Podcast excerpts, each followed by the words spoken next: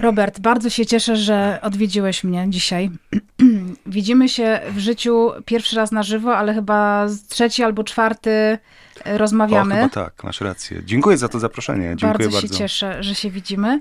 E, wiem, że przyjechałeś z... Mogę powiedzieć z którego miasta? Może. Z Torunia. Tak. Piękne miasto. Tak, lubię tam być po no, prostu. To jest też miasto, które...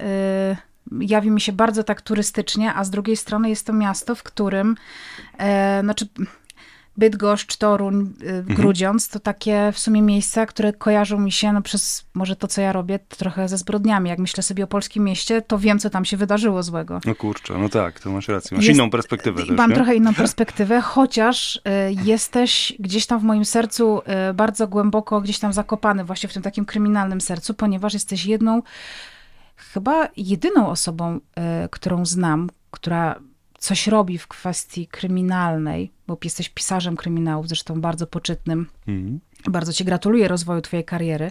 Dzięki. E, I uważam, że słusznie zostałeś doceniony jako jeden z najlepszych pisarzy kryminałów w Polsce. E, jako jeden z niewielu, znaczy jedyna osoba, jaką znam, która miała taką niemalże bezpośrednią styczność e, ze zbrodnią, mhm. ponieważ Praco byłeś dziennikarzem, pracowałeś tak. w redakcji mm, Nowości, Nowości tak. w Grudziądzu, mhm. gdzie pracowała Aleksandra Walczak. Ja nagrałam o niej odcinek e, pod tytułem Gdzie jest pistolet. Mhm. To jest historia, przypomnę tylko, dziennikarki właśnie tej gazety, która wyjechała na narty, chyba do tak Szczyrku. Jest. Tak.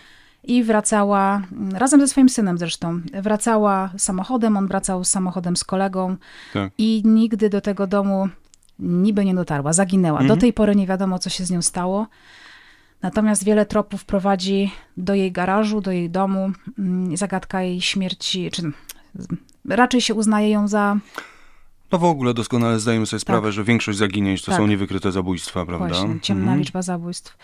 E, I ty tę sprawę poruszyłeś w programie Opowiem ci o zbrodni. Tak. Napisałeś też o, e, o tej sprawie opowiadanie. Tak. I chciałam Cię zapytać, czy ta historia jest w Twoim życiu jakoś szczególnie ważna? Czy ona jest taką historią, która też wywarła na Twoim życiu jakiś taki wpływ na Ciebie samego? Jak to jest żyć z taką, mm, wiesz, informacją, i takim poczuciem, że biurko obok siedział ktoś, kogo już nie ma i nie ma go właśnie przez takie okoliczności? Mm, wiesz co, tak, to znaczy odpowiadam na twoje pytanie, na pewno tak, przy czym też muszę jedno zastrzeżenie zrobić. Myśmy nie byli znajomymi, -hmm. tak, z e, Olą Walczak. Ona była rzeczywiście moją redakcyjną koleżanką. Ja poznałem Olę Walczak, miałem tą okazję i możliwość i przyjemność poznać Olę w redakcji w Toruniu, bo kiedy mm, Ola Walczak była szefową redakcji w, w Grudziądzu, E, to ja wtedy pracowałem w redakcji toruńskiej. E, w związku z tym tam się poznaliśmy. E, natomiast zacząłem pracę, o ile mnie pamięć nie myli, w 2001 roku, pracę etatową. Wcześniej współpracowałem z redakcją, a Ola Walczak zaginęła w 2004 roku, o ile mnie mhm. pamięć nie myli.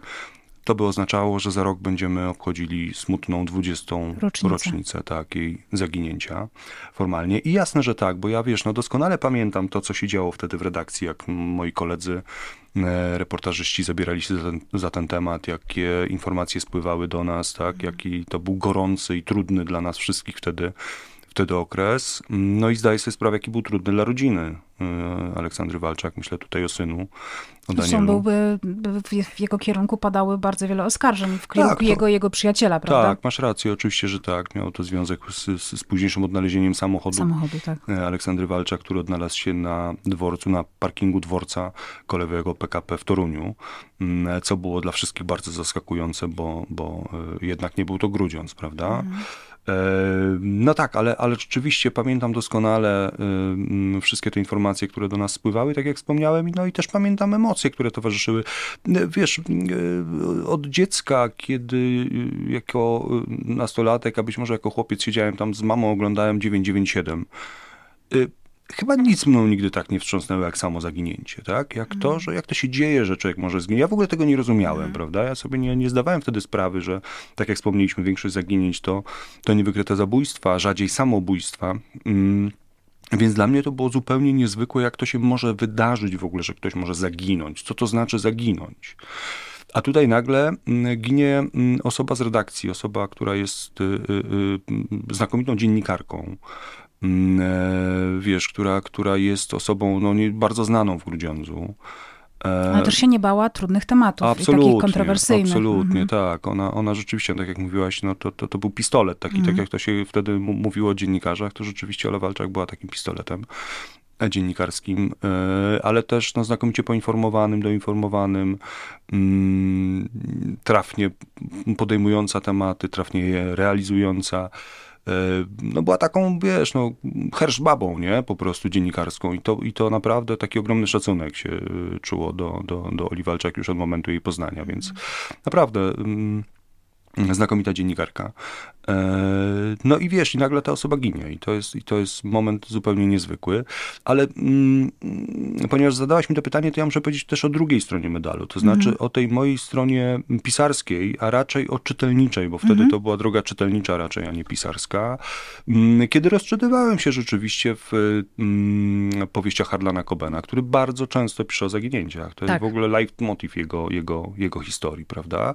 I wiesz co, i myślę sobie, że to są, to są dwa elementy elementy, które składają się na, mm, na to, że ja się zajmuję też tym tematem w momencie, kiedy myślę sobie o tym, że będę pisał powieści. Y, to, to, to dojmujące uczucie z zaginionej koleżanki redakcyjnej, mm, też to samo uczucie, które towarzyszy każdemu zaginięciu. Jak to się dzieje, jak to jest możliwe, że do tego w ogóle dochodzi, że nikt nic nie widział i nikt nic nie wie. Mm, no i wreszcie to znakomite, jakkolwiek to brzmi, paliwo fabularne, które, którym jest zaginięcie w opowieściach fikcyjnych po prostu. Mm.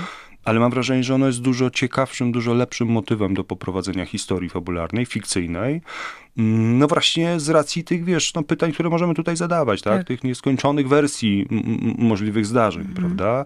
Mm, to ono mi się zawsze wydawało znakomite i dlatego też tak znakomicie mi się czyta Kobena po prostu, bo, mm. bo, bo on rzeczywiście jest chyba jednym z mistrzów w ogóle e, podejmujących e, tego typu tematykę, problematykę.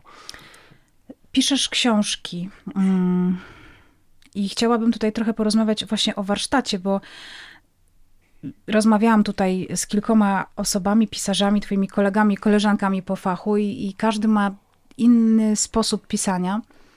I mnie to fascynuje, ponieważ ja nie potrafię fikcji napisać. W sensie nie umiem sobie tego wyobrazić, jak się wymyśla historię i Niektórzy mają tak, że zaczynają od jednego zdania, niektórzy mają tak, że wiedzą, jak się wszystko skończy, niektórzy od razu wiedzą, jak będzie wszystko wyglądało, tak. dopiero wtedy piszą sobie plan, dopiero wtedy piszą książkę. Wiem, że ty pracujesz inaczej. Czy możesz mi hmm. powiedzieć, jak to jest? Bo ty jesteś jednocześnie pisarzem, ale ja tak też cię trochę odbieram jako, jako czytelnika tej historii w trakcie pisania, bo ty sam o, się tak zaskakujesz, tak prawda? Chyba tak jest, rzeczywiście.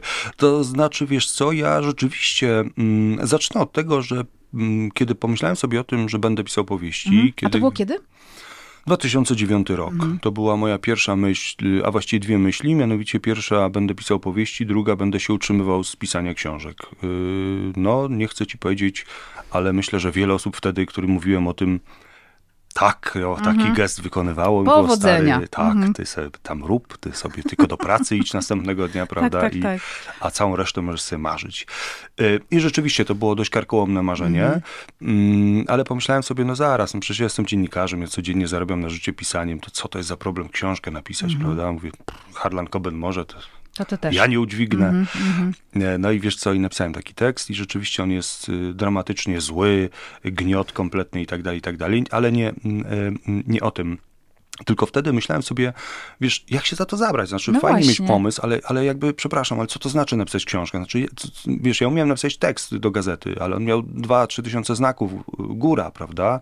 Książka Więc, dla porównania ma mniej więcej ile znaków? No 450, 500, 600 tysięcy znaków, mhm. prawda? Więc to jest znacząco więcej. Tak. Mm, pisana też innym językiem, więc ja miałem mhm. jeszcze ten dodatkowy problem, że wiesz, ten, ten mój y, styl dziennikarski gdzieś tam przenikał y, do literackiego i zanim się wykry, y, tak wykrystalizował jako mhm. literacki, to, to, to trochę to zajęło. Ale myślę, wiesz, o takich prostych rzeczach narzędziowych, to znaczy, co zrobić, żeby napisać książkę. E, I pamiętam jak dziś, że słucham wtedy jakiegoś wywiadu z panem Markiem Krajewskim, który mhm. w tym wywiadzie mówi o tym, że on tam pisał scenopis do swojej książki e, przez dwa tygodnie. Eureka, jest coś takiego jak scenopis. Mhm. Mówię, Boże święty, to musi być cudowne narzędzie. Siadam i mm, próbuję się zastanowić, jak to, wiesz, y, co, co, czym jest ten scenopis, jakie elementy mhm. musi zawierać i tak dalej, z czego się składa. No i rzeczywiście w ten sposób mm, napisałem sobie scenopis do mojej pierwszej, tej właściwej scenopis powieści. jest czym? Takim zbiorem scen, które są jakby tak, taką drabinką, taką wokół drabinką, której... wiesz, taką, taką, takim opisem każdej mhm, sceny po mhm. kolei, prawda? Co się, no, mój bohater idzie tu i tu, dowiaduje się tego i tego, prawda? I to, i, I to wystarczy do tego, żeby taki scenopis. Więc taki szybki szkic niemalże całej powieści. Bardzo fajne narzędzie, które bardzo dużo ci mówi, ponieważ jesteś w stanie porozkładać sobie te tak. karteczki i wiesz mniej więcej, gdzie jest to napięcie najważniejsze, gdzie się dzieją najważniejsze elementy, gdzie są zwroty akcji, czy to wszystko się spina, czy się nie spina, możesz sobie pokolorować te kartki na drugi wątek i tak dalej, i tak dalej. Więc naprawdę bardzo dobre, bardzo dobre narzędzie. Myślę, że gdyby nie wywiad z panem Markiem Krajskim, to długo dłużej bym dochodził do tego, że istnieje coś takiego mm. jak mhm. scenopis. No i tworzę sobie ten scenopis już, już do mojego właściwego debiutu, czyli do powieści Najgorsze dopiero nadejdzie. Mm, e, piszę to ze scenopisem, piszę drugą powieść ze scenopisem, e, piszę trzecią powieść ze scenopisem, przy czym nigdy nie skończyłem scenopisu, a skończyłem książkę. Okay. I myślę sobie, stary, no to może jednak, bo powiem ci, że mm, to pisanie ze scenopisem oczywiście ma mm, ogromne plusy. To znaczy takie, że mm, kiedy ja przystępowałem do, do, do pisania powieści, y, to człowiek nie ma gwarancji, że, że skończy tę powieść. Prawda? Jeśli nie ma scenopisu. Scenopis ci mówi, masz historię. To teraz siadaj i bierz tę kartkę po kolei i, i przepisuj. Po prostu przepi ro, rozwijaj. Tak, mm. tak. Po prostu rozwijaj tę historię e, i twórz sceny właściwe i, i to ci się uda. Masz mapę drogową. Z punktu A do punktu Z dojdziesz, bo wiesz, jak ta historia wygląda. Owszem, 10 rzeczy może się w tej historii zmienić, ale jakby masz wyznaczony kierunek, prawda? Więc, więc to jest łatwiejsze. Ale wiesz co, ja natrafiłem na inny problem, taki problem natury twórczej, że skoro miałem ten scenopis przed sobą, to właściwie większość historii miałem wymyślonej i ja przestałem czuć fan, taki wiesz, mm -hmm. takie flow pisarskie z serducha gdzieś płynące, mm -hmm. że kurczę, że siadam i tworzę historię. Nagle się okazało, że jestem takim gościem, który nagle rozpisuje wymyśloną wcześniej historię, a to rozpisanie tej historii trwa długo dłużej niż napisanie scenopisu. Więc niespecjalnie mi to się zaczęło podobać. E, no i tak jak mówię, trzecia powieść ukończona, mm, e, ale scenopis nie. Pomyślałem sobie, że no może trzeba inaczej do tego podejść. I nagle jadę też do mm, do Wrocławia na Międzynarodowy Festiwal Kryminału we Wrocławiu, gdzie mhm. przyjeżdża mój wielki mistrz Arnaldur Indridason. Nie ma spotkania i nie ma chyba e, rozmowy, kiedy nie wymieniam jego imienia i nazwiska. No. Tak. I wielki mistrz, o którym ja myślę sobie, że on ma w domu siedem tablic korkowych. Wiem. Czerwona nitka, niebieska tak. nitka, -hmm. pineski, wiesz, kolorowo to karteczki, wszystko, karteczki, wszystko. -hmm. że to jest mózg, że to jest w Excelu wszystko poukładane i, i po prostu to jest taka maszyna, wiesz, że y, y, zegarek jak, jak szwajcarski, prawda, że tam jedno poruszysz, to się drugie kręci. Mm.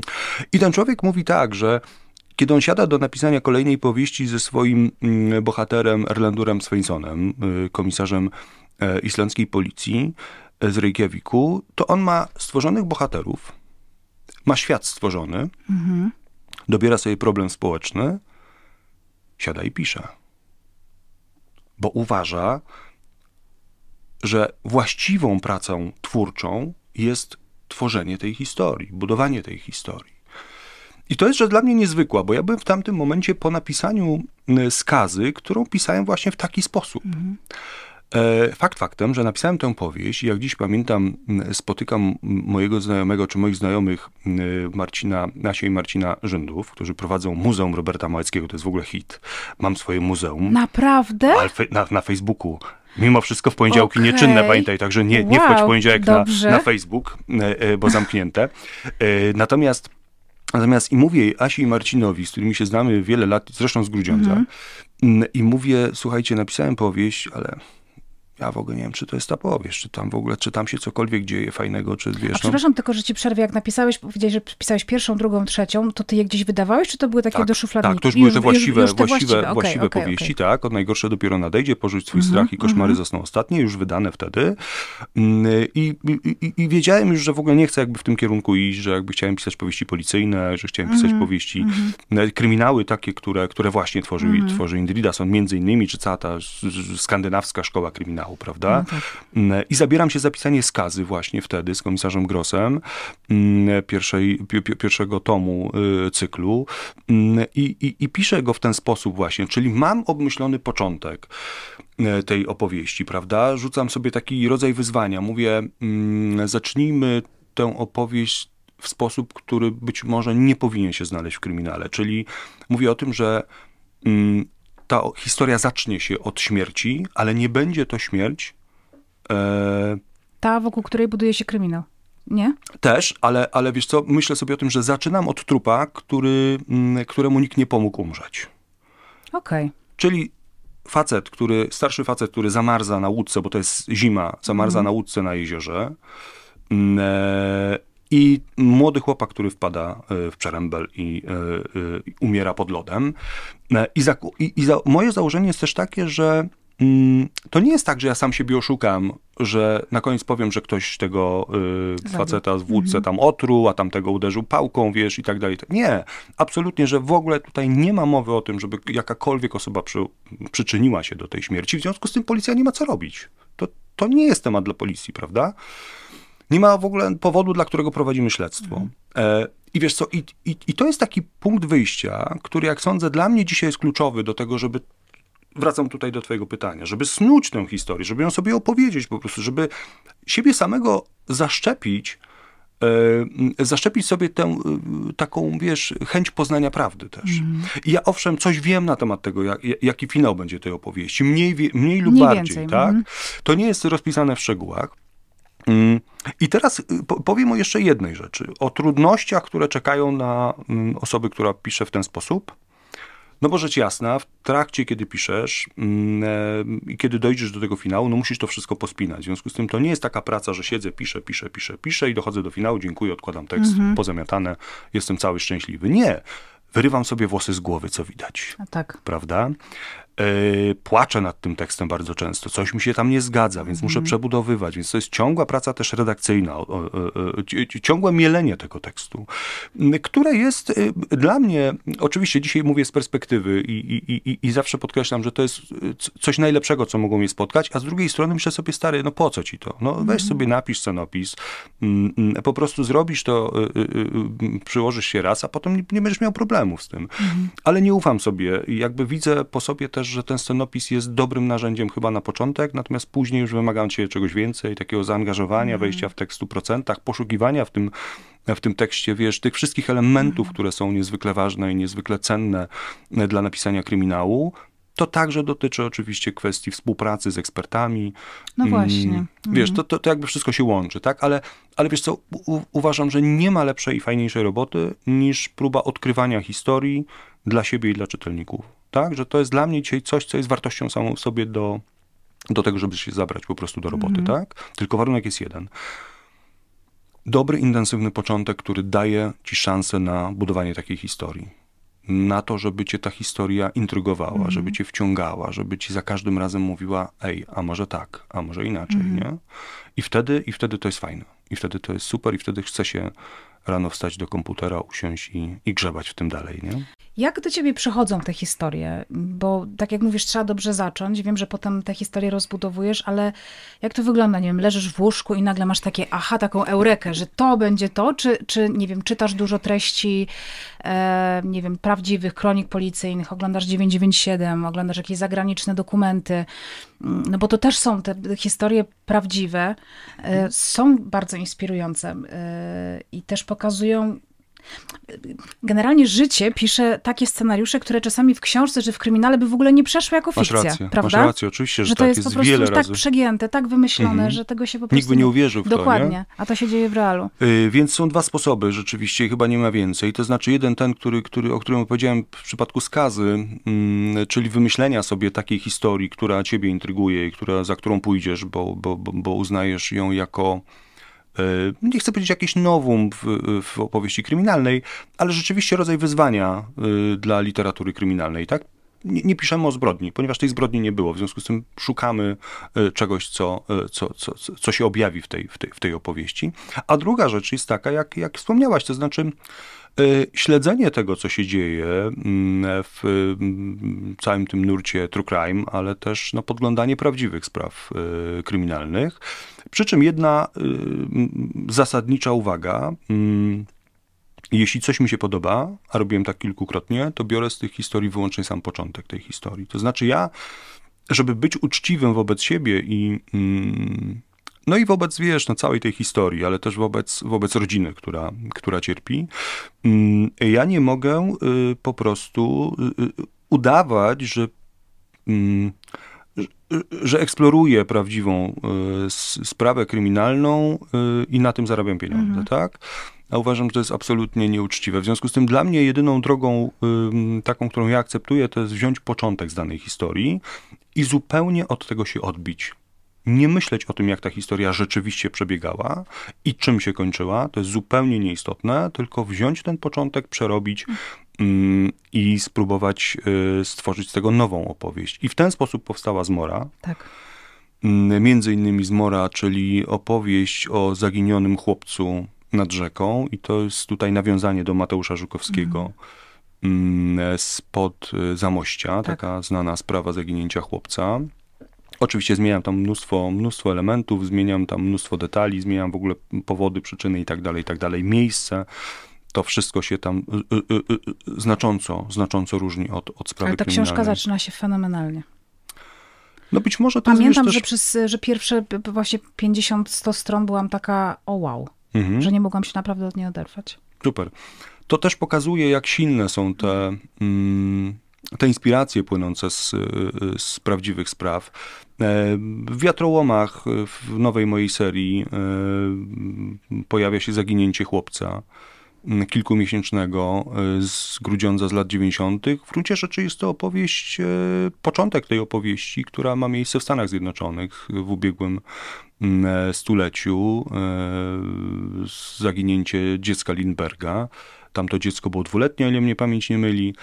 Lindberg był um, ówczesnym celebrytą, można tak. by powiedzieć, prawda? A ja to przenoszę do Polski lat 90., tej przaśnej, takiej budzącej się demokracji, a jednocześnie y, gangów, y, rozwoju gangów, tak. tych naszych mafii, jakkolwiek byśmy ich nie nazwali, prawda? Więc, więc y, znacząco zmieniam też warunki gry, mówiąc krótko, ale, ale tak, ale uważam, że to są, wiesz, no, bardzo cenne inspiracje, które, które płyną i które które wtedy mają sens, kiedy rzeczywiście stają się początkiem fikcji mhm. fabularnej i rzeczywiście bardzo mocno od tej fikcji później odstają. A twoi bohaterowie w powieściach, y, czy oni są mm, przez ciebie budowani od zera, czy zawsze w jakiejś postaci znajdziemy część ciebie, czy część jakiegoś takiego odzwierciedlenia danej osoby w twoim życiu? Oczywiście takiej, no nie do zidentyfikowania, ale jak budujesz te postaci? Co jest w ogóle najciekawsze w kryminale, w postaciach?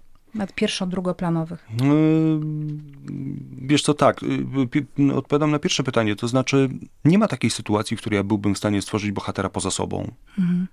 Poza moją, nie wiem, moim sposobem widzenia świata, tak? jakiejś empatii i tak dalej, i tak dalej. To jest niemożliwe. Ja nie jestem w stanie sobie wyobrazić, że jestem w stanie y, właśnie zbudować postać, która jest... Nie, nie ma nic ze mnie. To jest niemożliwe. Mam wrażenie, że to jest niemożliwe. W związku z tym e, myślę tylko o tym, kiedy tworzę postaci, mm, jakie cele e, stawiam przed nimi, tak? E, czy to są postaci na serię, czy postaci na, mm, na, na jedną, jednotomową opowieść. To jest pierwsza sprawa, bo tutaj chodzi także o, o to, co one ze sobą niosą, jaką historię mają za sobą. Nic tak nie buduje postaci, jak historia, którą ta postać niesie. Jak to, jak ta osoba się dzisiaj zachowuje, jak ta postać dzisiaj się zachowuje, ze względu na to, co przeżyła wcześniej. Mhm że my wszyscy nosimy w sobie jakieś historie, prawda? Ale bohater literacki, no, tę historię musi mieć w sobie, po prostu. On musi mieć jakiś rodzaj skazy, choćby był nie wiadomo jak znakomitą postacią. Więc jakiś, jakąś drobną rysę na tym szkle trzeba byłoby pokazać. I to są chyba rzeczy, które mi spędzają sens powiek, kiedy tworzę nowe postaci. Natomiast tutaj wrócę, wiesz co, bardzo, bardzo chętnie znowu do wiatrołomów i do rozpoczęcia nowej serii z wydawnictwem literackim, serii kryminalnej. E, bo kiedy padło hasło, mm, żebyśmy rozpoczęli właśnie współpracę i kiedy zaczynaliśmy się zastanawiać nad tym, od czego tę współpracę zacząć, to ja pamiętam jak dziś, kiedy, kiedy sam ze sobą siedziałem i się zastanawiałem, no okej, okay, to czego jeszcze do tej pory nie zrobiłem w serii kryminalnej? O, to ciekawe. No tak, no bo wiesz, no bo mhm. jaki jest sens pisania komisarza Grossa bis, tak? Jakby co, co to zmieni w moim życiu, tak? Albo, albo nie wiem, no, no, co to zmieni w życiu czytelnika y, powieści Roberta Małeckiego? Myślę sobie, że niewiele. W związku z tym, jeśli mam tworzyć jakąś nową serię, to też musi być jakiś konkretny powód i ja muszę mieć też jakieś konkretne narzędzia w, w ręku, żeby powiedzieć, halo, słuchajcie, to jest, to jest nowa seria, prawda? To jest coś, coś innego od, od tego, co do tej pory robiłem. Mm, I myślę sobie o tym, że po pierwsze nigdy do tej pory nie zrobiłem, nie napisałem powieści, która miałaby dwoje równoprawnych bohaterów. Tak, kobieta Prawda? i mężczyznę. Kobieta mhm. i mężczyznę. E, I to jest jedna rzecz, ale druga rzecz istotniejsza w tym wszystkim jest to, no dobra, ale kim oni będą? Znaczy, okej, okay, będą policjantami, będą roz, rozwiązywali sprawy e, nierozwiązane tak zwane, prawda, niewykryte. Tak Archiwum mhm. X, tak jest. W związku z tym będą siedzieli sobie w komendzie Wojewódzkiej Policji w Bydgoszczy i będą rozwiązywali sprawy z Kujawsko-Pomorskiego. Mówię sobie, super, to znaczy, że nie przywiążę się tak jak z Grosem do Chełm, że nie przywiążę, nie przywiążę się z Markiem Benerem do Torunia, tylko będę miał bohaterów, którzy za każdym razem pojawią się w innym mieście Kujawsko-Pomorskiego i to jest także rodzaj wyzwania, bo wiesz, ja strasznie lubię samego siebie podstawić pod ścianą i teraz chłopie, jedź tam i zobacz, jak to życie wygląda w danym mieście. I jedziesz i patrzysz? No jadę i super, muszę, no bo to świetnie. inaczej to w ogóle nie miałoby sensu, prawda? Oczywiście na razie sobie to ułatwiłem, bo Grudziądz znałem, jak powiedzieliśmy już z racji moich obowiązków zawodowych wcześniejszych i pracy zawodowej, ale bardzo lubię to miasto, więc uznałem, że fajnie byłoby tam osadzić akcję wiatrołomów. E, urwisko z kolei w Toruniu z pewnych konkretnych względów, mm, ale już trzeci tom na pewno nie ani w Grudziądzu, ani nie w Toruniu, w związku z tym trzeba znaleźć sobie miejscowość, do której należy pojechać i, i, i, i tę przestrzeń zbadać i zweryfikować. Natomiast wracam znowu do Twojego pytania, czyli do tych bohaterów mm, i do tego, jak się taką postać tworzy, albo jak się myśli o tej postaci. I wiesz co? I tutaj wspominam o wiatrołomach, o Marii Herman nie bez powodu, y, ponieważ kiedy napisałem moją drugą powieść w życiu, czyli Porzuć swój strach, w całości poświęciłem ją hazardowi. Tak. E, i to jest moment, w którym odzywa się do mnie Ula, y, ma taki profil Życie Hazardzistki na Facebooku. Mhm. E, I Ula jest też e, bardzo ważną czytelniczką i też pisze o swoich wrażeniach z przeczytanych lektur. Mm, e, no i mm, odezwała się do mnie z informacją o tym, co mi się udało w tej powieści i co mi się nie udało z punktu widzenia jej jako hazardzistki. Jej jako hazardzistki, która, która podejmuje terapię i się leczy i wychodzi z tego nałogu, zrywa z tym nałogiem. Mm, I to było niezwykle cenne doświadczenie, a parę lat później Ula pisze, że brakuje jej w polskiej literaturze kryminalnej i w ogóle światowej literaturze kryminalnej postaci osoby uzależnionej, która zerwała z nałogiem. Mhm. No i ja mówię sobie, wiesz, no wow, no przecież to jest, y, sam bym tego całe życie wymyślał, nie wymyślił po prostu, tak? Zobacz, że ta literatura jest przesiągnięta tymi wszystkimi policjantami, którzy na rauszu mm, e, po, po, po tak. jednej czy drugiej wódzie próbują rozwiązać tak. E, e, opowieść kryminalną. I gdzieś zatracamy w tym wszystkim w ogóle wątek chorobowy, że to jest choroba. Właśnie, bo o to też chciałam zapytać, ale świetnie teraz to opowiadasz, jak do ciebie przyszedł ten hazard, tym bardziej, że uważam, że tutaj łamiesz bardzo wiele tematów tam. Mm. Przede wszystkim hazardu jako takiego nałogu, e, on nam się kojarzy trochę właśnie też z tymi szalonymi latami 90., z tymi mafiozami, którzy wchodzą w tych kasy, tak, te walizki pieniędzy tak, tak. i tak dalej. Jednoręki bandyta, tak. wiesz, tam gdzieś na stacji i tak dalej. Nie? A z drugiej strony mamy kobietę. Nie tak. słyszymy prawie nigdy o mm. kobietach hazardzistkach. Tak. Są zakupocholiczki, alkoholiczki, może tak. lekomanki, ale nigdy nie hazardzistki. To, to, to raz, a dwa, wiesz, y, y, ten rozwój technologii y, internetu powoduje, że nie, nie musisz wychodzić z domu dzisiaj, żeby uprawiać hazard. Ten hazard masz Jezu, w telefonie, prawda. ja, ty, wszyscy mamy to przy sobie. Mm, totolotek jest rodzajem hazardu, hazardu tak. prawda? Tak. O czym sobie w ogóle nie zdajemy sprawy. W ogóle o tym nie myślimy, że to może w ten sposób działać, ale mnie zawsze zastanawiał, jak to jest, że przychodzi facet mm, do mm, kolektury to, tolotka i wydaje tam 1200 złotych. Myślę sobie, rany boskie, co on robi w ogóle, nie? To, mm. Próbuje szczęścia. Próbuje szczęścia, podatek od, od mm. nadziei, jak to się mówi pięknie, prawda? E, I, I, nie miałem wtedy świadomości, że to, to już jest rodzaj uzależnienia, tak? Że można zagrać, jakby, wiesz, no można sobie jeden kupon skreślić i e, zaznaczyć tam te swoje szczęśliwe liczby i, i zapomnieć pewnie o tym, że się w ogóle ten kupon wysłało, prawda? Mm. Bo to tak najczęściej bywa i później gdzieś to sprawdzić w internecie, te wyniki. A tu są ludzie, którzy mają pracowane systemy gry, jakie y, zaznaczać te liczby i tak dalej, i tak dalej. Według jakiego schematu, wiesz, że coś ma ci tam dać, że to jak zagrasz w trójkę, to potem jedną będziesz miała dwóch y, i tak dalej, i tak dalej. Więc to są kosmiczne rzeczy. Mhm. Kosmiczne rzeczy. E, I rzeczywiście ten hazard jest tak, tak myślę, niewyeksploatowany, jeśli chodzi o y, powieść. On się czasami pojawia w serialach takich obyczajowych, ale to zawsze jest dość spłycone, zawsze tam tak jest jakieś wydaje, pożyczki że... pieniędzy, potem jakieś jacyś gangsterzy wchodzą. Tak, tak, wiesz. jest taki łomot. I rzeczywiście to było niezgłębione zupełnie. Mm. I wiesz co, i, to, i kiedy Ula o tym napisała, ja natychmiast się do niej odezwałem, to był, to był chyba okres pandemii, początku pandemii. Mm, I mówię, Ula, czy ty w ogóle planujesz o tym napisać? Mówię, bo, bo, bo kto jeśli nie ty?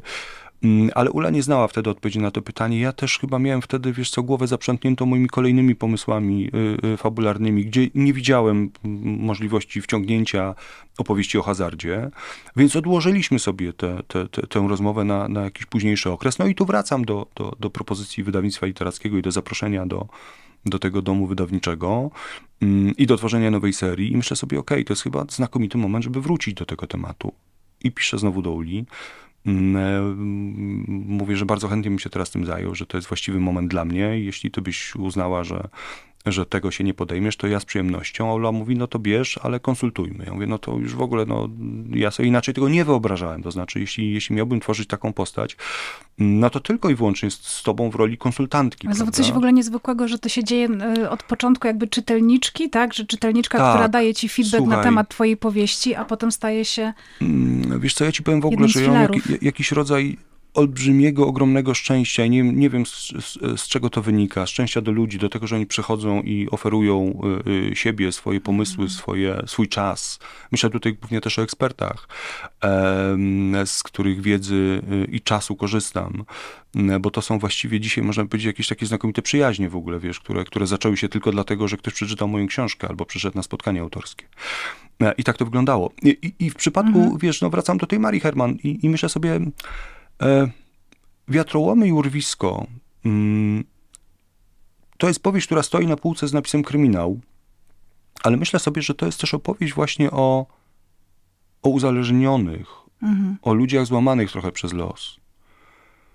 Mm, bo drugi bohater, który się tam pojawia, ten pełnoprawny Olgier Borewicz, jest uzależniony od seksu. Tak. Ale on w tym swoim... To dla uzależ... mężczyzn takie szlachetne uzależnienie. Tak, tak, tak.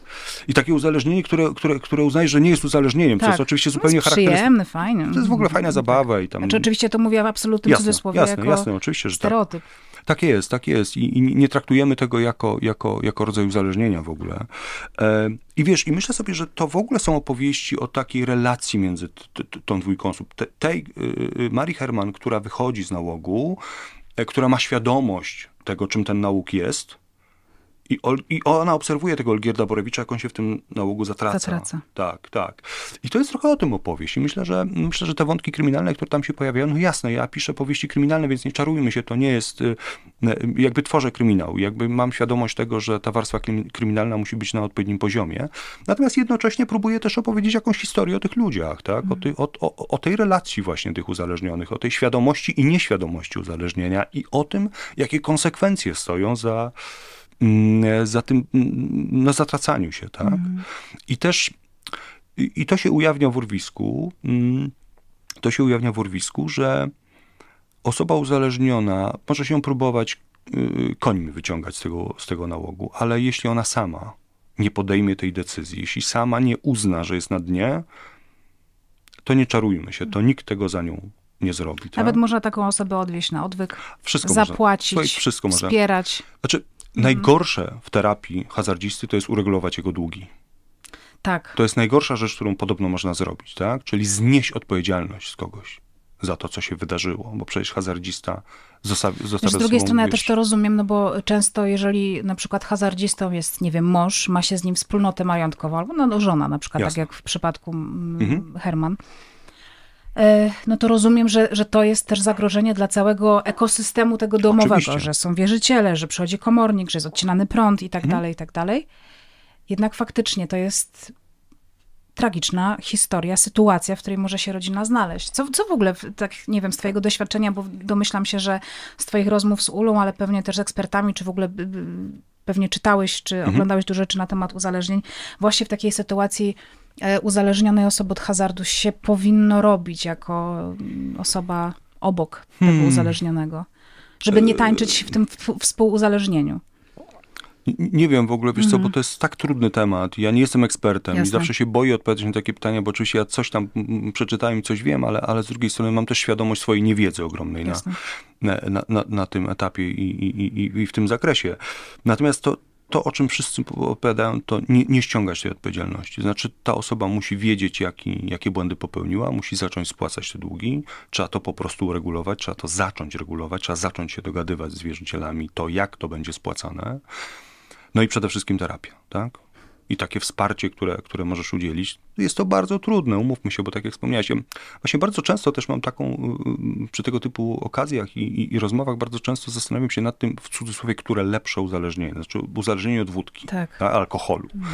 Mm. Że wydaje mi się ono takim, i to znowu źle zabrzmi, od razu, od razu to zastrzegam, mniej bolesnym dla rodziny, ale już o, mówię o, o, co chodzi, właśnie o ten aspekt finansowy. No tak. i ktoś mówi tutaj, ok, ale na wódkę też wydajesz pieniądze. Dobra, ale nie wydasz takich pieniędzy, jakie jesteś w stanie przegrać jednej nocy. Dokładnie tak. E, w, w hazardzie dom, e, wszystkie oszczędności mm. i rodzina się o tym dowiaduje na końcu. I to jest, i to jest niezwykłe. Bo ponieważ... traci na przykład dom. Tak i dowiaduje się o tym dopiero na samym końcu, to znaczy w tym momencie, w którym, w którym ta choroba zaczyna wychodzić po prostu, tak? A zazwyczaj Bo... też uzależnienia wychodzą w bardzo późnym e, etapie choroby, mm, dlatego, takim już bardzo zaawansowanym. Dlatego, że hazardziści są najlepszymi manipulantami. Oni potrafią wszystko zrobić i tak zmanipulować mm, e, swoją rodziną i najbliższymi, tak e, chować to, to, to, to swoje uzależnienie, wszystkie informacje, które spływają do domu, że to jest po prostu niebywałe. To są historie, które, wiesz, no, otwierały mi oczy, tak? Jak można wyczekiwać na listonosza przed klatką tylko po to, żeby odebrać wszystkie informacje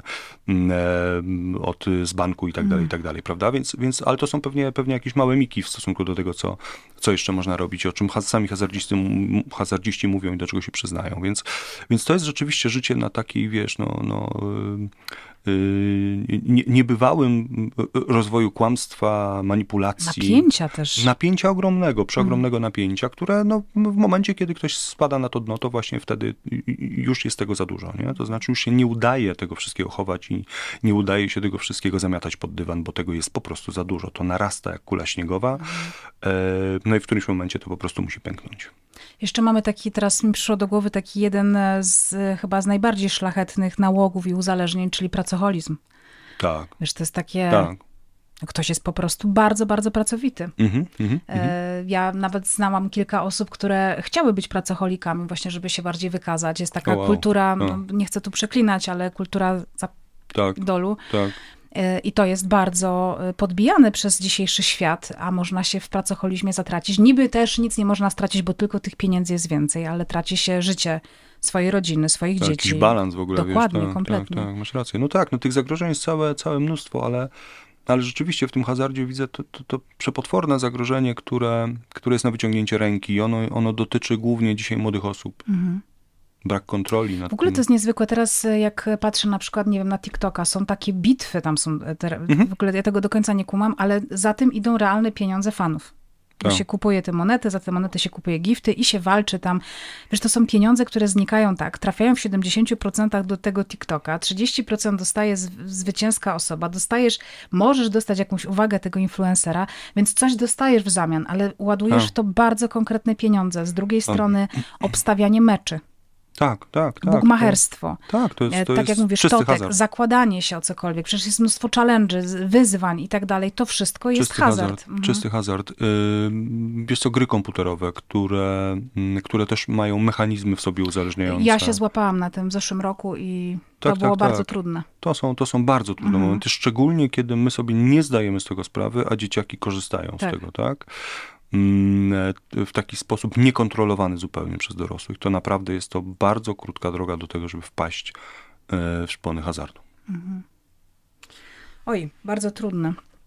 E, piszesz e, książki też, no tutaj mówimy o Uli, z którą się konsultowałeś, ale konsultujesz się też z ekspertami, policjantami, śledczymi z medykami sądowymi, e, z ekspertami na przykład od entomologii. Mhm. Jak znajdujesz tych ludzi? Jak, jak to też bywa, że oni są zainteresowani tym, żeby poopowiadać tobie te historie, które ty potem bierzesz do fikcji? Czy oni też mają w tym jakąś. W ogóle, czy osoby, mhm. które pracują w wydziale kryminalnym czy dochodzeniowym, jeszcze mają czas na to, żeby czytać kryminały? No więc okazuje się, że mają czas czytać, mhm. czego się często dowiaduje na spotkaniach autorskich, bo, bo przychodzą policjanci na przykład i, i o tym mówią wprost. Super. Albo rodziny policjantów. Mm, e, co, co jest bardzo miłe i też dla mnie chyba takim największym komplementem, kiedy słyszę od policjanta na przykład, no, udała się panu ta opowieść na przykład, bo ona zawiera w sobie trochę naszej roboty. Mm, to rzeczywiście to jest chyba, chyba mm, coś, co jest bardzo miło usłyszeć, kiedy zajmujesz się tego typu mm, gatunkiem. E, ale wiesz co, mm, z tymi moimi ekspertami to jest, to tak jak wspomniałem, nie wiem na czym to polega. To znaczy jest jakaś magia po prostu, mm, e, która, która łączy nas ze sobą. Jest, e, pamiętam, rok 2018, chyba premiera mojej trzeciej powieści, Koszmary zasną ostatnie. Na sali jest sporo osób. To jest sala w Książnicy Kopernikańskiej w Toruniu. I po tym spotkaniu, podpisywanie egzemplarzy, podchodzi człowiek i taką wizytóweczkę palcem przesuwa do mnie i mówi, jakby pan miał ochotę, to zapraszam, ja biorę tą prokurator. O wow. Mówi, o wow, to już mówię, co tu się będzie działo zaraz, nie? Ale myślę sobie, no jak nie wykorzystać takiej e, Pewnie. sytuacji, bo pewnie sam nie miałbym śmiałości, no bo co to znaczy, no co zadzwonię do prokuratury, będę prosił z kimkolwiek, żeby e, ktoś proszę mi... mnie połączyć proszę z tym panem, bo chcę z nim porozmawiać tak, o literaturze. wiesz, na tej zasadzie, nie? No to mhm. pomyślą sobie, no wariat, nie? No po prostu trzeba go prze, od razu prześwietlić.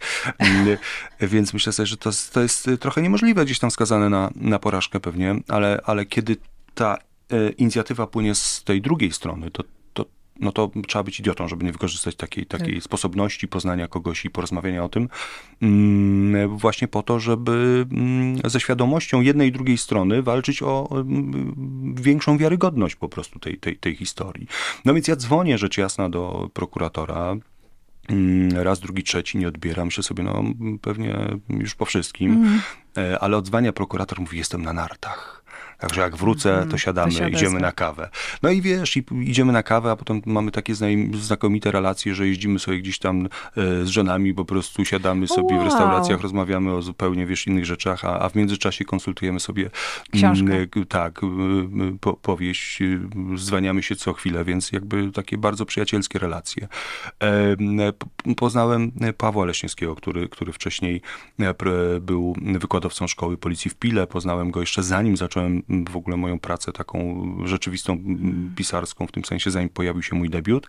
A spotkałem go dlatego, że w Kryminalna Piła, festiwal Kryminalna Piła organizowany przez Leszka Koźmińskiego, Szkoły Policji w Pile i Regionalne Centrum Kultury w Pile, e, no właśnie, Leszek jest tym, tym mm, człowiekiem, który rozpoczął ten festiwal i mm, który łączy jednocześnie swoją pasję literacką z pracą w policji. E, wykładał w szkole policji, wykłada w szkole policji. E, no i organizował takie warsztaty kryminalistyczne dla pisarzy właśnie. Czyli wiesz, no mogłem pojechać zobaczyć, jak to ta, ta robota policyjna trochę wygląda, bo ja nie mam nikogo w rodzinie policjanta, w związku z tym ciężko mi było myśleć o tym, że napiszę powieść policyjną. No jak mam to zrobić, jak ja nie mam podstawowych danych, tak? Ja nie wiem, jak praca policji policji wygląda. Mogę sobie coś wyobrażać, ale to moje wyobrażenie na podstawie seriali, to jest, tak. umówmy się, e, no raczej bym popełnił tutaj Dużo 10 tysięcy błędów, błędów prawda, niż, niż napisał coś wiarygodnego. No jadę na, to, na te warsztaty i tam poznaję Pawła Leśniewskiego właśnie, mm, który wówczas był wykładowcą Zakładu Służby Kryminalnej w tejże szkole policji. E, potem zrobił doktorat właśnie z entomoskopii. No i dzisiaj jest, e, mm, dzisiaj jest wykładowcą w mm, Katedrze Kryminalistyki Akademii Nauk Stosowanych e, w Pile i osobą, która jest bardzo często powoływana jako biegły z tego zakresu do prawdziwych spraw kryminalnych przez policję i przez prokuraturę, więc naprawdę ma ogromną wiedzę. Jest tak. też y, takim ekspertem, który jako pierwszy w Polsce mm, wymyślił sposób zabezpieczania larfowadów, właściwego zabezpieczania larfowadów po to, żeby biegli sądowi z tego zakresu mogli doskonale rozpoznać gatunek e, tejże larwy, prawda, bo to ma ogromne znaczenie w przypadku e, prowadzenia śledztw. Mm, I z Pawłem mamy takie same relacje, tak znakomite, wiesz, no, dzwonimy do siebie, to się śmiejemy przez półtorej godziny. Moja żona, jak wie, że dzwoni Paweł, albo ja dzwonię do Pawła, to wie, że dwie godziny ma stracone z życiorysu. E, ale, ale to są, wiesz, no, śmieszne historie, ale ja wysyłam rzecz jasna Pawłowi fragment tekstu, on do mnie dzwoni, e, zruga mnie z, z góry na dół, jakie ja tam błędy popełniłem, e, śmiejemy się z tego, mm, ale wiesz, ale to jest absolutnie niebywała sytuacja, bo ja dzięki temu znowu, no mam szansę zyskać na wiarygodności tej historii, prawda? Mm, tej opowieści, tego jak policjanci się zachowują na miejscu zdarzenia. W Wiatrołomach miałem taką sytuację, że policjanci zbyt goszczy jadą do Grudziądza. Co to oznacza?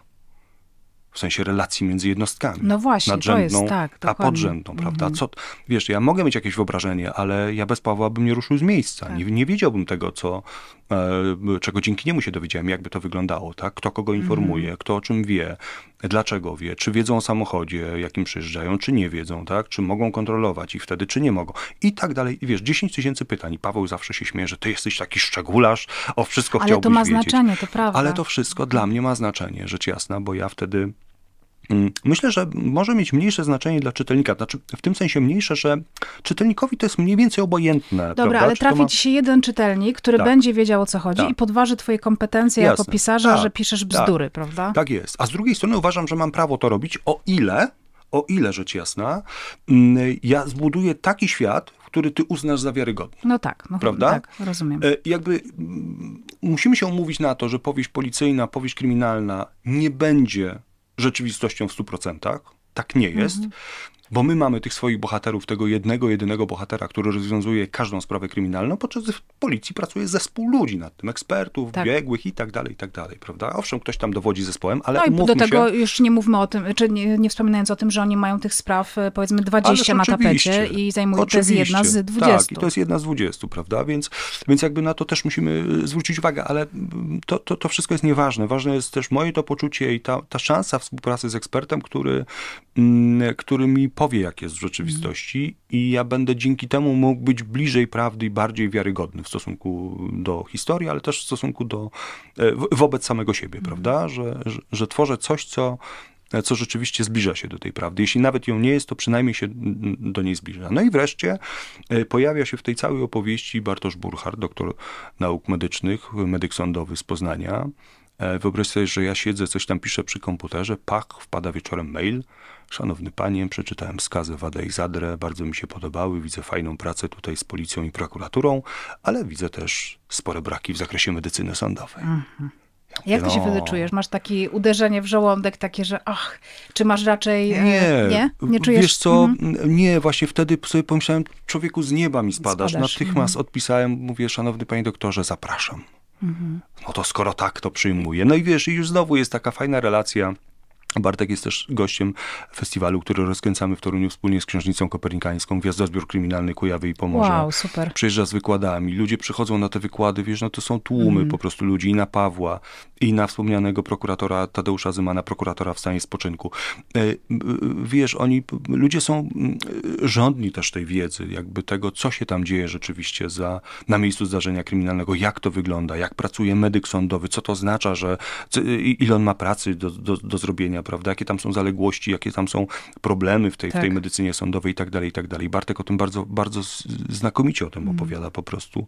Mm, I, i, I wiesz, i myślę sobie, że to są niebywałe historie, te, które mnie spotykają z tymi osobami, wiesz, no, em, takiej, nawią- takiej, takiej, takiej, takiej relacji, która się przeradza zaraz w jakąś taki, taki rodzaj przyjaźni, że możemy do siebie zadzwonić, coś sobie ustalić, pogadać o czymś. Ja znowu wyślę Bartkowi tekst. Mm, Najpierw oczywiście mu tam suszę głowę, mówię, stary, mam taki pomysł, to i tam, to by się wydarzyło, czy to się może wydarzyć. Bartek mówi, słuchaj, no jakby to zrobić tak i tak, to by się mogło wydarzyć. No to ja dawaj, piszę i znowu mu wysyłam, wiesz, i, i poprawiamy tak długo, aż to wszystko mm, złapie, aż to wszystko znajdzie jakieś takie racjonalne podstawy. Mm, I to jest niezwykłe, wiesz, to jest niezwykłe, że, że z tymi ludźmi, zapracowanymi ludźmi, e, którzy poświęcają swój czas, można na ten temat porozmawiać i oni mogą cię wspomóc, bo im też zależy na tym, żeby tych... em, No właśnie. tak, bo im zależy na tym, żeby, żeby, no żeby nie było takich głupot wypisywanych po Właśnie. prostu, tak? Żeby, żeby to było bliższe prawdy. To, to jest też niezwykły ich wkład w tę, w, w tę robotę, wiesz? Mm, To, żeby ten ich zawód był przedstawiany w sposób właściwy, z odpowiednią uwagą. Mm, To, co mnie zawsze też cieszy, to to, że na przykład ja mówiłem o tym, że policjanci się pojawiają na spotkaniach autorskich, ale zdarzało mi się kilka razy, że przyszli dyżurni. Oficerowie dyżurni e, którzy reagują na wszystkie wezwania i tak dalej, i tak dalej. Oni mówią, że, że, że tam jest dobra, dobra robota w tych moich powieściach zrobiona, a jest zrobiona dzięki temu, że ja to wiem od Pawła, jak to wygląda, tak? Że ten dyżurny ma ogromną rolę w...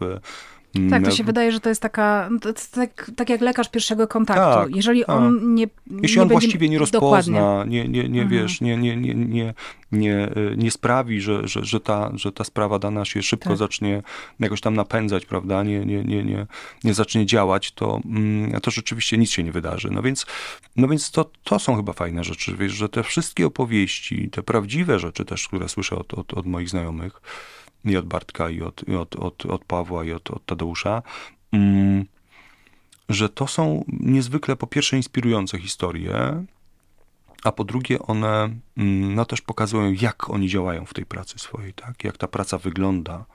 E, że ja dzięki temu, dzięki tym znajomościom mogę trochę zajrzeć, że tak powiem, za, za, za, wiesz, za ramienia ich tam i, i, i popatrzeć trochę na to, jak to, jak to wygląda od tej takiej właściwej strony. A oni też opowiadają ci na przykład o tym, jakie koszty ponoszą emocjonalne i takie życiowe y, tej pracy? Czy ta praca jest kosztowna emocjonalnie? Bo wiesz, mhm. jak oglądamy sobie różnego rodzaju seriale czy filmy kryminalne, to widzimy, że ci policjanci są często, czy śledczy tacy, wiesz, złamani, coś jak e, serial Detective, prawda, tak. z, Ma z Matthew McConaugheyem.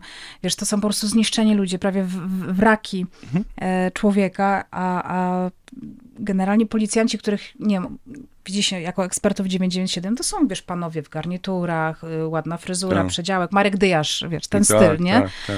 Y, a generalnie, jak to wygląda tak w rzeczywistości? Czy, czy lubimy sobie romantyzować właśnie, że to są tacy, wiesz, niedogoleni mężczyźni, tacy brudni, wiesz, dirty hairy, czy to są raczej e, tacy zwykli ludzie, którzy po tam służbie przychodzą do domu i nie wiem, co robią?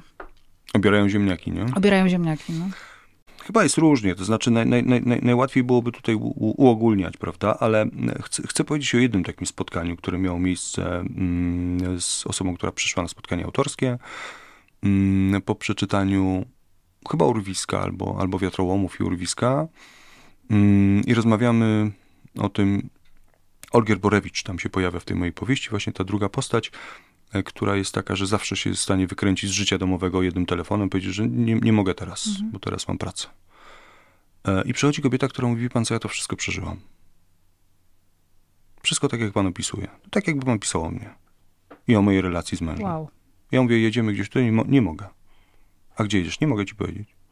I wiesz, i cała rozmowa e, e, w ten sposób wyglądała, i całe życie w ten sposób wyglądało. Rozmowa to był bieda, ale całe życie wyglądało On w ten był policjantem, sposób. tak? On był policjantem, mhm. tak, służby kryminalnej. E, no i co tu więcej dodać do tego, nie? To znaczy, to pokazuje chyba też mm, jakby, jakby ta, ta, ta wiedza o tym, że, że bardzo często te roz, ro, rodziny są rozbite, że to są gdzieś pokiereszowani ludzie, tak? Hmm. Że to jest chyba, no, nam się to wszystko wydaje poprzez seriale taką znakomitą, fajną pracą, tak. wiesz... Y, twardzieli. Twardzieli, takich, kurczę, podziwianych i tak dalej. A w gruncie rzeczy myślę sobie, że to jest po pierwsze praca, która wykańcza, która, która no jeśli siedzisz w, w zabójstwach, jeśli widzisz to, co widzisz, to wiesz, no, ja, ja powiem ci szczerze, ja widziałem parę rzeczy, parę zdjęć, parę filmów e, przeznaczonych do na, na, szkolenia policyjne, medyków y, sądowych y, i tak tak. I to są rzeczy, które, których się nie da odzobaczyć, nie da się zapomnieć, nie da się wymazać ich z głowy, że to za każdym razem gdzieś tam sobie przywołuję i to widzę. W związku z tym, jak reagować w sytuacji, w której masz bezpośredni kontakt? Mm, co trzeba w sobie mieć, żeby umieć mm, jakoś sfiltrować to zło, które do ciebie dociera, tak? To jest dla mnie niebywałe. Praca, praca medyka sądowego. Dla mnie to jest niebywała rzecz. Bartek ma do tego znakomity dystans. I jeśli tu nie masz w głowie tego poukładanego, to też opowiadał historię o, w Toruniu właśnie o tym, jak y, któryś z medyków sądowych po prostu odpadł. Nie wytrzymał tego. Ale odebrał sobie życie, czy po prostu nie, odpadł z pracy? z pracy, tak. Po prostu, po prostu miał, miał, miał swoje problemy i, i, i, nie był w stanie kontynuować tej pracy. I to jest, i to, i to, to mniej więcej też pokazuje, jaką wrażliwość trzeba mieć, jaką, jaki dystans do tego, żeby jak, jak zbudować sobie to w głowie, prawda? Bo to, to, to, to, to jest oczywiste, że oni powinni mieć pomoc psychologa, ale no wiesz, no, psychologów dzisiaj też jest tutaj, czy psychiatrów, jak na lekarstwo, więc, więc jak to wszystko pogodzić, tak? Mm, niezwykle trudny temat, niezwykle trudny temat y, i moim zdaniem mm, y, no bardzo duże obciążenie, tak? Bardzo duże obciążenie, takie myślę, wiesz, rodzinne też, tak? Jak najdalej. Jakbym dzisiaj usłyszał od mojego syna, że on by chciał być policjantem w służbie kryminalnej, to ja bym się chyba przeżegnał, nie? Naprawdę? Chociaż, tak, chyba tak. Znaczy jasne, no, nie powiedziałbym nie, ale, ale ale no, po tym, co wiem, to, to naprawdę bym nie chciał, żeby, żeby, żeby ktokolwiek wykonywał taki zawód. Jednocześnie zdaję sobie sprawę, że ktoś musi go wykonywać, że to nie jest tak, że, Jasne. Wiesz, że jakby możemy sobie tutaj machnąć ręką. Mm, no nie. Mm, ale też myślę sobie, wiesz, no, w całym tym zakresie medycyny y, sądowej czy, czy, czy kryminalistyki w ogóle jest też niezwykły postęp. Dzieją się rzeczy absolutnie niewiarygodne, jeśli chodzi o rozwój tych, tych dyscyplin. Jasne, że mamy tam olbrzymie braki finansowe, że to wszystko nie jest tak, jakbyśmy chcieli, żeby było, że to szkolenie policyjne pewnie też gdzieś leży odłogiem i nie wygląda tak, jak powinno tak. wyglądać. I nie na te Są nierówności, nie? Są nierówności, mhm. wiesz, no wystarczy, że Paweł mm, opowiada o Leśniewski o tym właśnie, jak, jak wyglądają te szkolenia, że on wszędzie jeździ, gdzie jest zaproszony tylko e, po to, żeby opowiadać o tym, jak zabezpieczać ślady owadów na miejscu zdarzeń kryminalnych, prawda? E, bo ludzie nie wiedzą, bo, bo, bo nie mają skąd wiedzieć, mówiąc krótko, bo o tym się nie mówi, bo wtłaczają się do głowy jakieś tam inne rzeczy, a, a zapomina się o, o, o tym, co może zdecydować czasami o losie śledztwa. E, I tu są też niebywałe historie, pewnie też znasz sama takie, takich mhm. kilka, ale ale to jak entomoskopia, jak, jak właśnie te ślady yy, owadów pozwalają rozstrzygnąć sprawę kryminalną w bardzo szybki sposób. Mm. To są niezwykłe, wiesz, to są rzeczy, o których ja bym nigdy nie pomyślał, nie? Mm. A one się zdarzają. Zabójstwo w Pile, yy, gdzie yy, zostaje odnaleziona dziewczyna w lesie, zawinięta w jakąś matę mm, i przewieziona jest do zakładu medycyny sądowej, tam medyk sądowy patrzy, że dziewczyna ma dżinsy, podwinięte nogawki w tych dżinsach, odwiązuje je i tam wypadają rybiki cukrowe. A rybiki cukrowe to... Łazieneczka. To łazieneczka. W związku z tym miejsce odnalezienia zwłok mhm. nie jest miejscem zabójstwa. Tak. Krótka piłka. Gdyby nie to, być może dojście do prawdy zajęłoby dużo więcej czasu. Natomiast to odkrycie powoduje, że natychmiast sprawa jest niemalże rozwiązana. Tak.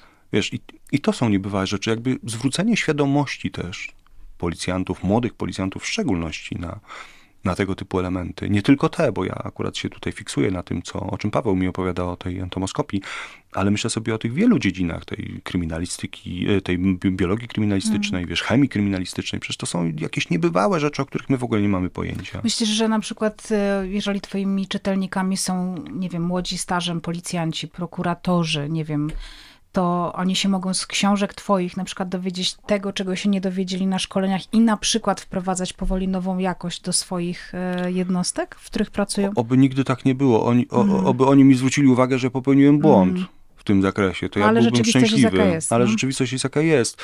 Mm, e, wiesz co, mm, e, cieszy mnie to, o czym, co, co często z kolei Paweł opowiada, że jeżdżąc na te szkolenia również dla prokuratorów, że często od nich przychodzi sygnał zwrotny bardzo szybko przy jakichś sprawach, wiesz, że wracają do siebie do jednostek, mm. że przyglądają się nowym sprawom, że myślą, zastanawiają się, czy można wykorzystać wiedzę, którą, o której Paweł mówił, mm, po to, żeby popchnąć któreś ze śledztw do przodu, wiesz, i, i, i to już jest dużo, to mm. już jest dużo, nie? W ogóle mam wrażenie, że my teraz żyjemy w takich czasach, e, gdzie no, po, polska literatura kryminalna wybuchła parę lat tak. temu. Jest po prostu chyba najpoczytniejszym gatunkiem w Polsce. Chyba już nie, ale... Nie? Chyba Aha, już okay, nie. Dobra, to... Ale to nie ma znaczenia, to znaczy on tak. nadal jest bardzo silnym nurtem, tak, jeśli chodzi tak. o, o, literaturę popularną. Tak, ale myślę, że już teraz y, większość ludzi, która, która się w jakikolwiek sposób, która generalnie kupuje i czyta książki, tak. kojarzy wasze nazwiska, twoje, Katarzyny Bondy, Katarzyny Puzyńskiej, Remigiusza Mroza. To są naprawdę pisarze, których się kojarzy i których się zna. Z drugiej strony y, jest rozkwit true crime, tej tematyki, tak. zarówno w filmach dokumentalnych, serialach, tak na tych wszystkich platformach, jak i podcastów, które, tak. które ja robię. I mam takie wrażenie, że ludzie zaczęli bardziej, że to jest moje wrażenie, nie wiem, czy ty je mhm. podzielasz, że ludzie bardziej zwracają uwagę na to, co się dzieje wokół nich. Na przykład e, Kiedyś takie, wiesz, rubryki kryminalne były tylko w tabloidach praktycznie i to tego nikt nie czytał, no bo to tabloid, bo to taka sensacyjka i tak dalej. Z drugiej strony teraz, kiedy się coś dzieje złego, ludzie zwracają uwagę na to. Dużo częściej widzę udostępnianie na przykład informacji o zaginionych osobach, nawet przez ludzi, mhm. których bym w życiu nie podejrzewała, że są zainteresowane tematyką kryminalną. Tak. Mają dużo większą wrażliwość. Chociażby historia, dzisiaj akurat czytałam... Y kiedy nagrywamy jest 21 czerwca, y, o odnalezieniu tego słynnego małżeństwa, czy nie, niesłynnego małżeństwa z Warszawy, które mhm. porzuciło swoje dzieci i tak. wyjechało gdzieś tam za granicę. Znaleziono ich w Pradze. I też historia, którą właściwie żyje cały kraj. No tak. to jest też coś niebywałego, że, że zaczęliśmy się. Mm, czy, czy ty widzisz większe zainteresowanie ogólnie tematyką kryminalną i tymi rubrykami kryminalnymi w takiej rzeczywistości, że, że może, czy nasza wrażliwość Twoim zdaniem się trochę zwiększa na tę krzywdę, która się dzieje wokół? Strasznie trudno mi chyba odpowiedzieć mm -hmm. na to mhm. pytanie, biorąc pod uwagę też ciągle napływające informacje o katowaniu dzieci na przykład. Nie? No wiem. E, więc tutaj się cała ta, cała ta moja myśl, nawet gdybym taką miał, że rzeczywiście jest lepiej, że gdzieś, gdzieś pęka, że po prostu instytucjonalnie nie jesteśmy w stanie na tego ogarnąć. Społecznie też nie jesteśmy w stanie tego ogarnąć, że właściwie hmm. e, e, jeśli ma, masz rację, że je, jeśli chodzi o udostępnienie informacji na Facebooku, na, e, na Instagramie o tym, że ktoś zaginął, no ale cóż nas to kosztuje masz z drugiej rację. strony, prawda? Hmm. Ale jeśli chodzi o to, żeby poinformować służby o tym, że gdzieś się źle dzieje, że komuś się źle dzieje, że dzieje się źle, że, że dzieje się krzywda zwierzętom, to nie ma chętnych, nie? Albo, albo może przesadzam, ale... nagle się, no to jest ich sprawa, nie? Jak tak, on tam się jakby... w małżeństwie z żoną obchodzi, prawda? Tak, tak, tak, że mamy, że mamy taką tendencję, wiesz, do, do, do, do odwrócenia głowy, żebyśmy nie mieli problemów, żeby ktoś nas potem nie ściągał gdzieś po policji, po prokuraturze, nie daj Boże, bym musiał coś zeznawać, po co mi to, ja nie mam czasu i tak dalej, i tak dalej. E, więc nie wiem, jak jest, naprawdę nie wiem. Jak. Ja bym chciał, żeby było tak, jak mówisz, żeby, żeby to się przekładało na cokolwiek. Mm. Ale z drugiej strony myślę sobie, wiesz, no my traktujemy też tę literaturę mm, jako czytelnicy, jako, jako rodzaj prostej rozrywki. Chcemy się odciąć od tego świata, od tej polityki, być może od tego bagna w pracy, od, od nie wiem, od jakichś tam relacji może toksycznych i tak dalej, i tak dalej. Chcemy zapomnieć przez dwie godziny o tym świecie i chcemy gdzieś wniknąć w jakąś historię kryminalną, obyczajową, romansową, jakąkolwiek, tak? Mm tylko po to, żeby nie myśleć po prostu. Ale czy to ma jakieś przełożenie? Czy my się stajemy dzięki temu lepsi, bardziej wrażliwi na ludzką krzywdę, to ja bym miał duże wątpliwości, gdybym chyba coś takiego stwierdził, to, mhm. to nie wiem, to jakieś badania musielibyśmy chyba, wiesz, przeprowadzić na ten tak. temat, bo, bo, bo, bo to między tym, co my możemy, co może nam się wydawać, a tym, jak jest, to pewnie jest jakiś rozdźwięk. I ja nie byłbym chyba taki, taki pewien, mm, że, że to w, w takim kierunku mogłoby postępować, nie? Hmm. Chyba nie. Tak smutno może się zrobiło teraz, ale, ale z drugiej strony. Mm, mm. Znaczy to, co myślę sobie nawet o, o twojej e, nowej serii, że poruszasz tam tematykę uzależnień. Wiem, że to jest książka, e, że jest to fikcja literacka, ale wierzę w to, że są czasami takie rzeczy, które mogą zwiększyć świadomość Chociażby w ten sposób. Czy ja naprawdę Że odczuwam, mogą przestrzec że może, tak? tak? że mogą przestrzec, albo mogą komuś na przykład uświadomić, że osoba, z którą żyją, albo którą znają, ma jakiś problem. To Wie... też trochę mi pokazuje to, że, że przychodzą do ciebie eksperci na te spotkania, piszą do ciebie, mhm. bo myślę, że yy, na pewno też chcą, jesteś ich jakimś tam może, być może ulubionym pisarzem i chcą pomóc ci pisać dobre książki, ale myślę, że w tym też jest, jak, może być jakaś misja, że chcą bardziej oddać rzeczywistość. Tak, masz rację, bo, bo, bo, bo wiesz co, bo nie dalej jak chyba z miesiąc temu spotkałem się z kimś, kto, kto pracuje w bydgoskim Juraszu, to jest szpital yy, i pracuje z młodzieżą yy, na oddziale osób chorych yy, psychicznie, a więc problemami psychicznymi. E, i opowiada rzeczy mm, niezwykle wzruszające i, i takie, które chwytają za gardło.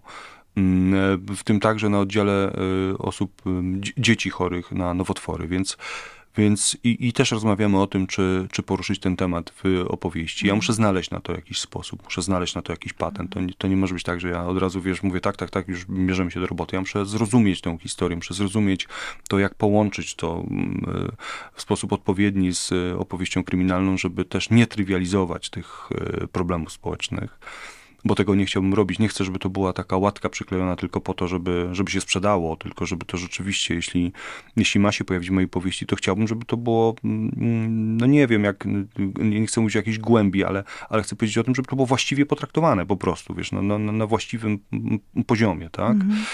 E, I, I, to wymaga po prostu zastanowienia, ale rzeczywiście jest, jest trochę tak, jak mówisz, że, że, że być może no, no, daj, no, no byłoby fajnie, żeby chociaż jedna osoba tak, się uchroniła od tego, tak? To już by był duży sukces. No ale między jedną osobą, a, a, a jakby taką świadomością, to myślę sobie, że po pierwsze musiałoby się zmienić coś w polskim czytelnictwie w ogóle, E, musielibyśmy przeskoczyć jakieś e, no, te, te, te progi, o których rozmawiamy co roku, 36, 35, 37%, prawda, czytających jedną książkę rocznie. Mm, to trochę za mało, żeby mówić o tym, że, że powieść może komukolwiek, czemu, cokolwiek mhm. w życiu zmienić. A to są badania, które uwzględniają audiobooki też? Czy nie? No, tego nikt nie wie, okay. czy, te, czy te badania właśnie, no to są badania Biblioteki Narodowej, które okay. są corocznymi badaniami czytelnictwa w Polsce, ale, ale ja nie, nie no, no, pewnie to jest uwzględniane, bo nie, nie wyobrażam sobie, że można nie uwzględnić audiobooków. Audiobooków i, właśnie. Ta, ale może, może chodzi wyłącznie o książkę papierową, ale nie, nie znam metodologii tych badań, więc też nie chciałbym się odnosić i też nie sądzę, żeby było tak, tak źle, jak, jak, jak jest to opisane mhm. w badaniach, ale też nie może być tak dobrze, no bo widzimy też i po sprzedaży, i po tym, po tym rynku w ogóle, że on jednak odstaje od europejskich rynków, prawda, w sposób znaczący. E, więc, więc jakby no jest jak jest. E, może być tylko lepiej, może, a, a może być może mhm. gorzej. No, znaczy ja wie, zawsze mam takie nie. poczucie, że, że chyba nie jest tak źle, jak jestem na jakichś targach książki, gdzie na przykład w Warszawie no one są organizowane na Stadionie Narodowym i są tłumy. Tak. A Stadion Narodowy jest gigantycznym miejscem i to trwa przez dwa dni, albo tak. cztery, czy dwa dni te, te, takie weekendowe, gdzie jest sprzedaż najwięcej eventów, mhm. ale tam są po prostu tłumy. Tłumy na tych spotkaniach autorskich. Mam takie wrażenie, że kurczę, to jest, y, to jest mnóstwo ludzi. Tak. Znaczy też jesteśmy tak dużym jest. krajem, więc... E, no właśnie i też nie wiemy jakby co, co, co, co, hmm. Znaczy też mamy taką wątpliwość, czy to nie jest tak, że my się ciągle wszyscy spotykamy na, albo na jednych, albo na drugich targach i czy to są I ciągle ci sami ludzie i żyjemy takiej mhm. banieczce, która, która, że tak powiem, się karmi, y, no właśnie, taką informacją, że a jednak czytamy, tak? A jednak pokazujemy zdjęcia długiej kolejki do jakiegoś autora i mówimy, a jednak Polska czyta. No, ale może nie jest tak dobrze też, no może, może można byłoby robić coś lepszego, ale z drugiej strony to wiesz, to też wymaga jakiegoś jednak systemu, jakiegoś podejścia systemowego do tego rynku, tak jak myślę, do wielu rzeczy, takiego rzetelnego zbadania tego, jak jest, jak powinno być, co tak. chcielibyśmy, żeby, żeby uzyskać, jak to wygląda, jeśli chodzi od strony bardzo prostej, kanonu lektur szkolnych, czy dzisiaj dzieciaki chcą czytać te lektury, czy nie chcą czytać tych no, lektur. Niektóre są w ogóle, wiesz, archaiczne. Niektóre są archaiczne. Dobrane też. I, I, nie mhm. wiadomo, czy one nie sprawiają, jednak nie odciągają tych dzieci od czytania, od bo jednak łatwiej dokładnie. jest zagrać w grę komputerową niż przeczytać książkę. Mhm. E, książka wymaga e, skupienia, wymaga czasu, mm, e, odpowiedniego podejścia. I jeśli trafiamy na same gnioty, przepraszam, bo nie, nie, będę tutaj mówił o tytułach, bo nie o to chodzi, ale takie, takie wiesz, no, takie podejście ma, ma młodzież, że trafia na gnioty w tym sensie, że nie jest w stanie przeczytać 10 stron i, i się odkleja zupełnie. Mhm to znaczy, że być może nigdy więcej nie sięgnie po tę literaturę. Po Z drugiej strony teraz rozwija się bardzo e, ta gałąź literatury młodzieżowej, pisana przez bardzo tak. młodych ludzi. E, takich, wiesz, późna, tak. późni nastolatkowie, młodzi tak. dwudziestolatkowie i to jest y, podobno to w ogóle hit. jakiś hit, dokładnie. I jak mówiłaś o, o tym, że kryminał jest na tak. topie, to właśnie nie jest na topie, bo, bo, bo to jest ta literatura, o, której wow. wspominasz. Bo byłam przekonana, mm. że, że, że masz na myśl taką rozwojową. Nie, nie, nie, nie, nie, nie okay. absolutnie nie. Mm, no dobrze, ale, ale wiesz, no ale wiem, to, rozumiem. to jakby mhm. ja, ja, ja też liczę na to, że, mm, że to jest tak, że ja też czytałem inne rzeczy, kiedy miałem lat 18 i czytam inne rzeczy dzisiaj, czego innego wymagam od literatury, prawda? Że często jest tak, że gdybym dzisiaj sięgnął po to, co czytałem w wieku lat 18, mhm. to może bym stwierdził, chłopie, co, co ty miałeś w głowie w ogóle, mhm, nie? Mhm. I być może to są przyszli czytelnicy powieści kryminalnych, literatury pięknej, tak? Którzy, którym w pewnym momencie no, nie wystarczy ta opowieść, bo ta opowieść jest skierowana po pierwsze do młodego, do młodej osoby, e, do wrażliwej, ale młodej osoby, i kiedy rośniesz, kiedy, kiedy dojrzewasz, no, szukasz czegoś więcej, innych bodźców. No, więc być może po prostu te osoby zostaną z tą literaturą i może to jest nadzieja w tym, prawda? Więc kiedyś miałem taki pogląd, że lepiej, lepiej czytać coś lepszego niż coś gorszego. A dzisiaj nie wiem, czy bym nie zmienił zdania, że jakby czytajcie cokolwiek, tak? Mm. Jest to ryzykowne, bardzo ryzykowne, bo uważam, że to też literatura ma kształtować jednak. E, jest rozwijać czymś, też, Tak, jest, jest i rozwijać i, i ma być czymś więcej.